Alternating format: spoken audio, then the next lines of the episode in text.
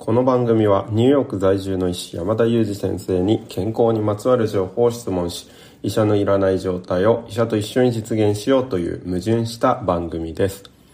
本日は山田裕二一人でお送りします。質問や感想は「ハッシュタグ医者のいらないラジオ」をつけてツイッターでつぶやいていただければと思います。はいというわけで今週もですね毎週日曜日は私一人で1週間の医療ニュースまとめをお送りしていますけれども、えー、今週もですね、いくつかピックアップしたいニュースがありましたので、そちらをお届けできればなと思います。えー、その前にですね、ちょっと私の1週間のまとめをしてみますとですね、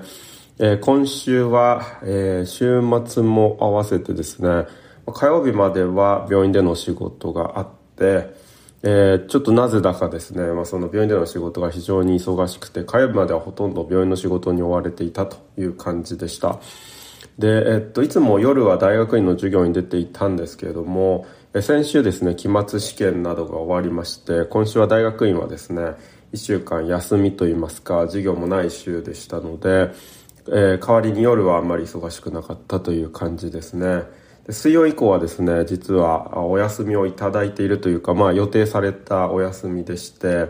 え、水曜日以降は、まあ、その病院外の仕事をやっていたという感じなんですけれどもあの水曜日にはこの医者のいらないラジオのですね、え、公開生放送4000人フォロワー突破記念というのもやらせていただきましたし木曜日にはですね、え、っと日本各地の薬剤師さんを対象としたえー、オンラインの講義もさせていただいたりしましたね。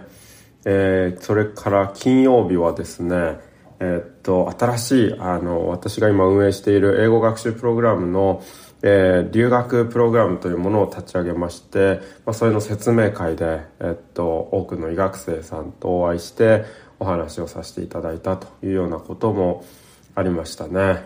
はい。というわけで、えー、もう早くもえー、今日はこちらは土曜日そして日本は日曜日なんですけれどもなんとですね、まあ今日日曜日、まあアピールしたいわけではないんですけれども、4月2日は私の誕生日でして、えっ、と、誕生日はですね、ちょっと、あの、ニューヨークにいる友人の方たちにですね、ちょっとこう祝っていただくなんていうような予定もあるんですけれども、えー、まだ今、こちらは4月1日ですので、まだ誕生日にはなってないんですけれども、えー、日本はですね、もう、あの、4月2日ということで、誕生日ありがとうございます。と、まあ、おめでとうございますも言われてないんですけれども、勝手にちょっと感謝だけしてしまいました。というわけで、えー、っと、今週もですね、1週間の医療ニュースいくつかピックアップしてお届けしていきたいなと思います。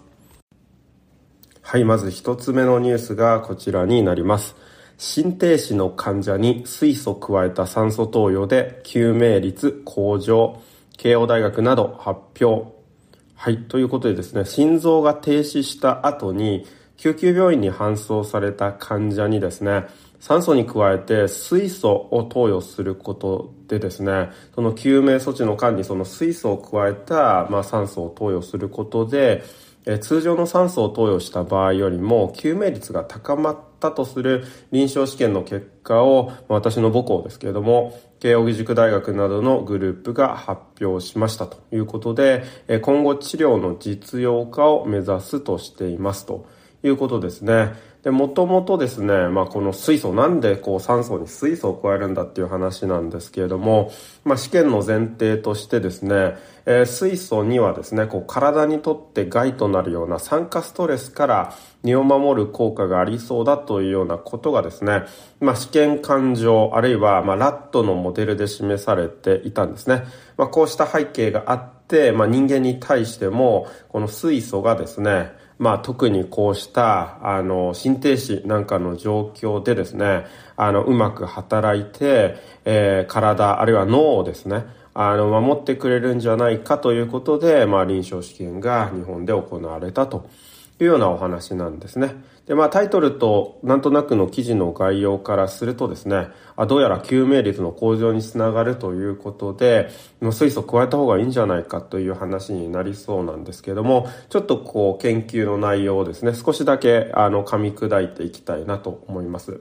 で、この試験の論文ちょっと拝読させていただいたんですけれども、試験の計画を見てみますと、まあ、当初ですね、えー、約300名強のですね、え、参加者が見込まれていたそうなんですね。で、この300名強をどうやって算出するかと言いますと、まず主要なアウトカム、まあ何を評価したいかっていうのを設定して、その予測される差ですね。このぐらい差があれば十分差があるというような、まあその差を、あの、なんとなく設定してですね。で、その差を見るのに必要な、その参加者の数っていうのを、まあ、あの、計算ができるので、まあ、その上で、300名強の参加者が必要であるというふうに、まあ、見込んで試験が開始になっているんですね。ただ運が悪くですね、まあ、COVID のパンデミックの影響を受けまして、えー、その試験の参加者がなかなか集まらなかったということなんですね。で、結果的にですね、ちょっと時間も経ってしまいましたので、約70名が参加したところで、この試験自体打ち切りになっているんですね。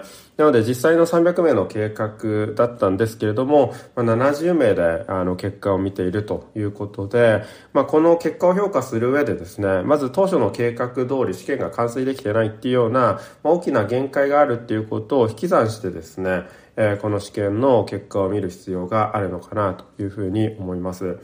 で、実際にですね、主要なアウトカムとして何が設定されていたかと言いますと、え神経の機能、つまり脳の機能がですね、え心停止後に十分維持された患者さんの割合、まあ、この割合をですね、主要なアウトカムと設定して、ここに差があるかっていうものを見た試験だったんですね。ただまあ、登録者数が少なかったこともあってですね、統計学的な優位さを示すことができなかったんですね。つまりこの主要なアウトカムを中心に考えるとですね、えー、この試験において十分な効果っていうのはですね、この試験では確認ができなかったというのが結論になるんですね。で、まあ、こうした背景をまず知っておく必要があるのかなと思います。で、報道されているのは救命率の向上ということなんですけれども、この救命率はですね、二次的なアウトカムとして設定されています。つまりですね、まあ、ある程度、その、将来の試験につなげるためにですね、主要なアウトカムだけではなくて、他のアウトカムを複数評価するっていうことをするんですけれども、えー、そうした複数のアウトカム評価を見てみるとですね、この二次的なアウトカムとして設定した、あの、救命率においてはですね、まあ差が見られたということなんですね。で、二次的なアウトカムをですね、こう断定的に、あ、ここで二次的なアウトカムとして救命率で差が出ているから、えー、この、あの、例えば治療法は救命率を向上する、あの、優れた治療法なんだと結論付けることはですね、残念ながらちょっと難しくてですね、え、この二次的なアウトカムのその評価においては、もちろん、その期待ができる治療法なんだなという感覚はわかるんですけれども、よりこう断定的なことを言うためには、まあ、これを評価するための試験を新たに設計して、えー、十分な参加者をあの含めてですね、えっと、まあ、再試験をする必要があるということですね。まあ、すなわちこの結果は、まあ、この研究においてはですね、まあ、予測として、えー、救命率に差を出しそうだということが、まあ、二次的なアウトカムで示されてはいるんですけれども、まあ、残念ながらこの差というのがですね、例えば偶然性の可能性が残されるということですね。つまり、ここで示された差というのが偶然であって、実際的に多くの人にやった場合には効果がないっていう結果になるというような可能性が残されるので、ここで示された数字を取ってですねですね、あ、救命率がこのぐらい向上しますよっていうような一般化をすることは、まあ、難しい結果ということになりますので、まあ、今回の研究あの、決して意味がない研究だと言いたいわけではなくて、まあ、水素吸入に期待を持たせてくれる結果だとは思うんですけれども、まあ、水素が有効であると真にするためにはですね、まあ、追試が必要な段階にあるということを、まあ、この論文を読んで、まあ、考えます。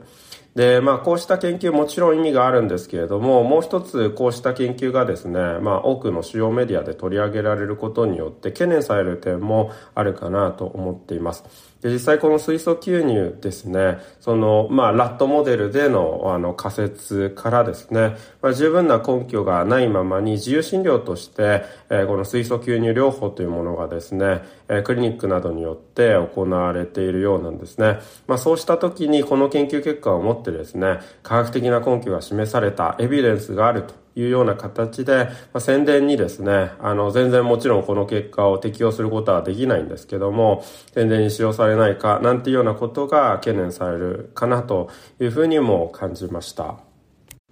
はい、続いてはこちらのニュースになります。胃がん発症リスク22倍に遺伝子変異とピロリ菌感染ということで、えー、特定の遺伝子にですね、変異のある人がピロリ菌に感染すると、胃がんの発症リスクが約22倍になるというですね、まあ、分析結果を理化学研究所ですとか、愛知県がんセンターのチームが30日、アメリカの医学誌ニューイングランドジャーナルメディスンで発表しました。ピロリ菌を除菌すればですね、このリスクを大幅に下げられる可能性があるというふうにしていますということで報道がありました。で、この研究はですね、まあ正直なところ、この胃がんの世界、あるいは他のがんも含めてですね、世界を大きく変える内容ではないかなというふうに感じました。まあ、そのインパクトの大きさからですね、世界最高峰の医学雑誌ニューグランド・ジャーナル・メディスン誌にあの掲載をされています。で、こちら私も論文に目を通していたんですけれども、まあどうし、どういった背景があってインパクトがあると言っているかと言いますと、まあ、これまでですね、その胃がんっていうのは、おそらくこのがんの発症には、まあ大きくまずピロリ菌が関与しているっていうのはまあ間違いのない事実として私たち知っていたんですけれども、まあプラスして様々なこう環境要因が及ぼす影響が大きくてですね、胃がんにおける遺伝子以上の役割っていうのは、まあ、全体の3%程度までにとどまるんじゃないかと考えられてきていて、まあ、つまり胃がんにおいてはですね、こう環境とかピロリ菌とかそうした感染、まあその外的な要因が大きくて、もともと人間が持っている内的な要因、遺伝子以上の役割っていうのは、まあ非常にこう小さいんじゃないかというふうに考えられてきていたんですね。まあ、そうした背景がある中で、遺伝値以上がですね、その役割が非常に大きいっていうようなことを明らかにしたっていうことがまず一つですよね。で、もう一つはですね、まあ、この研究によると、この該当するような遺伝子異常があって、その人がピロリ菌感染をしているとですね、まあ、生涯で胃がんを発症するリスクっていうのは45.5%にも上るというような形で報告されているんですね。で、これ例えばですね、遺伝子異常がなくてピロリ菌感染がある人では、その生涯の発症リスク14.4%だったんですね。つまりピロリ菌感染がある程度まではもちろん説明するんですけど、さらにそのえー、遺伝子異常プラスピロリ菌感染ということで、さらにこう胃がんの発症リスクが、まあ、増加するということが明らかになったということで、この遺伝子異常とあ最近の感染症の組み合わせがですね、胃がんの発症に大きく寄与するというようなことを明らかにしたというのが、まあ、この研究の、まあ、大きな貢献ではないかなと思います。でこの報告はですね、まあ、これまでその遺伝子上の役割は小さい限定的であると考えられていましたので、まあ、これからのですね、胃がんの予防戦略とか診断戦略に、まあ、大きな影響を及ぼすと考えられますし、まあ、そうしたあの背景もあってですね、すごくこう価値がが高い研究だなというふうにあの考えさせられました。で、まあ、あの、この遺伝子異常と感染症のコンビネーションという視点はですね、他のがんの研究にも持ち込まれて、また次の新たなですね、大きな研究成果につながっていく可能性もあるのかなということで、え今後のですね、進展にも注目したい、まあそんなニュースになったかなというふうに思います。続いてのニュースはこちらですね。やけどや神経損傷も、配布施術の事故増加、調査医が法規制求める消費者庁。はい、ということですね。まあ、美容効果が期待できるとしてですね、人気のハイフという機器を使った施術についてですね、え国の消費者安全調査委員会が、やけどや神経損傷など健康被害の報告が増えているといった、まあ、調査結果をまとめたということなんですね。でこの配布施術というのは、まあ、たるみが解消されたり、小顔になったりするとしてですね、まあ、人気のものだそうで、ちょっと私は美容目的でそうした利用が広がっているということは知らなかったんですけれども、あの、まあ、こうした機器がですね、使われていると。で、医療者が扱うだけではなくてですね、例えばエステサロンなどで医療の資格がない人による施術が行われていたり、あるいはセルフでですね、お客さんにその機器を隠し出しての、まあ、施術というのも行われていたということなんですね。で、えー、実際委員会の調査をしてみると、例えば施術後にですね、顔がピリピリしてお面をかぶっているような感覚で顔の皮膚が動きにくいとかですね、あるいはセルフ配布をしていたら、ビリッと唇に痛みが走って感覚が変になったと。え神経損傷で唇の感覚がなくなっていると診断されました。なんていうような声が集まったということなんですね。はい。で、まあ、現状では法規制がないということでですね、まあ、こうした、え、被害に遭っている方の声が集まっているということでですね、えっと、問題視がされて、まあ、こうして報道が上がったということなんですね。はい。で、この HIFU ですけれども、医療の世界でも使われています。えっと、まあ、超音波を使った機器なんですよね。で、超音波はまあ一般的には安全なんですけれども、これはですね、少し、えっと、高密度の、えっと、超音波を当てるものになりまして、で、例えば前立腺がんの治療なんかでも用いられることがあります。で、このがん治療の世界でもですね、実はあの十分な科学的根拠が蓄積されていない状況でして、まあ、特に既存の、え、治療法とのですね、比較試験に欠く状況ですので、まあ、どんなシーンで使っていいかというところが議論が分かれるような治療法になっていますので、まあ、まして美容領域ではですね、そのエビデンスという意味では十分なものを欠く状況でで使われているということになるんではないかなと思います。で、そもそもですね、この超音波機器を使うことで、まあ、なんで小顔が起こるかということなんですけども、まあ、基本的には熱を加えるっていうことと、それからそこの当てた部分の組織を壊死させる、まあ、殺すということですね。を引き起こすというメカニズムでですね、まあ、その当てた部分をこう少し収縮させるといいますか、縮めるっていうようなメカニズムで働く治療機器なんですね。でもちろん縮めたいところだけですね、組織を殺すっていうことであればいいのかもしれないんですけども、まあ、なかなかそう狙い撃ちして自分の欲しいところだけっていうのは難しいかもしれないですね。で、度が過ぎた、あの、使用してしまえばですね、まあ、当然その皮膚には血管だとか、あるいは神経も走っていますので、でまあ、周辺の神経にまでその影響が及べばですね、神経損傷のリスクが、まあ、十分に考えられるということになります。で、実際に前立腺がんでの治療ではですね、まあ、そうした副作用の報告というのも蓄積されていまして、実際にこの機器でがん治療を受けた方の中でですね、勃起障害ですとか、尿失禁と呼ばれるような、まあ、あの、周囲の神経の障害に伴う副作用というのは実際に報告されていますので、まあ、あの、皮膚上で使ってですね、その周囲の神経障害が出るというのは全く不思議ではないリスクかもしれませんね。で、まあ、こうやってセルフで使われていたということなので、まあ、リスクがないとか少ないというような形で、まあ、安全と謳われていたのかもしれないんですけれども、まあ、まずですね、まあ、一番初めにやっぱり押さえていただきたいのは、まあ、どんなものにもリスクはあるということは、まあ、改めて押さえていただきたいですよね。まあ、これは予防接種の話ですとか、いろんな医療の話で出てきましたけれども、まあ、こうした医療機器でも、どんなに例えば安全と外で歌われていたとしてもですね、必ずリスクがあるはずですね。で、まして医療機器として使用されている機器なわけですから、まあ医療の世界で使うように制限するということはすなわち何かそれ相応のリスクが付きまとっている機器であるということですよね。なので、まあなおさら十分注意しておきたい機器なんじゃないかなと思いますね。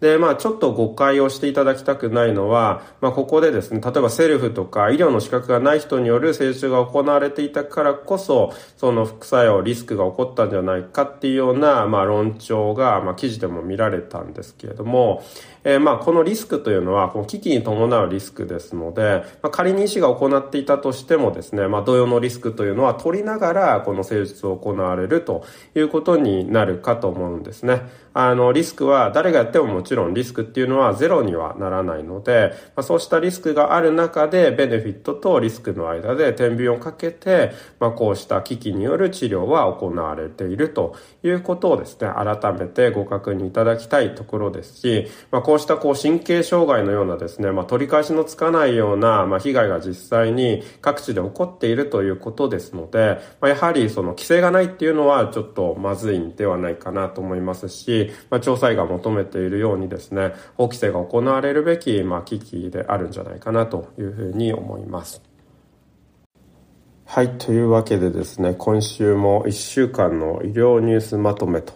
いうことでお送りしてきました。まあ、こう見てみるとですね、まあ、ここ最近はやっぱり明らかにまコロナのニュースは減ってきましたよね。まあ、代わりにこういろんな、例えば胃がんのメカニズムですとか、えー、まあ超音波治療機器のニュースですとか、まあ、そうした様々なニュースが混じってきているなと思いますけれども、まあ、この、えっと、1週間の医療ニュースまとめでもですね、まあ、幅広くその医療界のニュースをピックアップして、これからもお送りしていければなと思います。で、えっと、先週といいますか、えつい、えこの前の金曜日にはですね、え吉野先生にご登壇いただいて、え漢方薬のお話をしていただいたんですけども、実は明日月曜日もですね、再度、え吉野先生からの、え漢方薬 Q&A が続きますので、またそちらもお楽しみにしていただければと思いますし、ま水曜日以降はまた通常放送をお送りしていきたいと思いますので、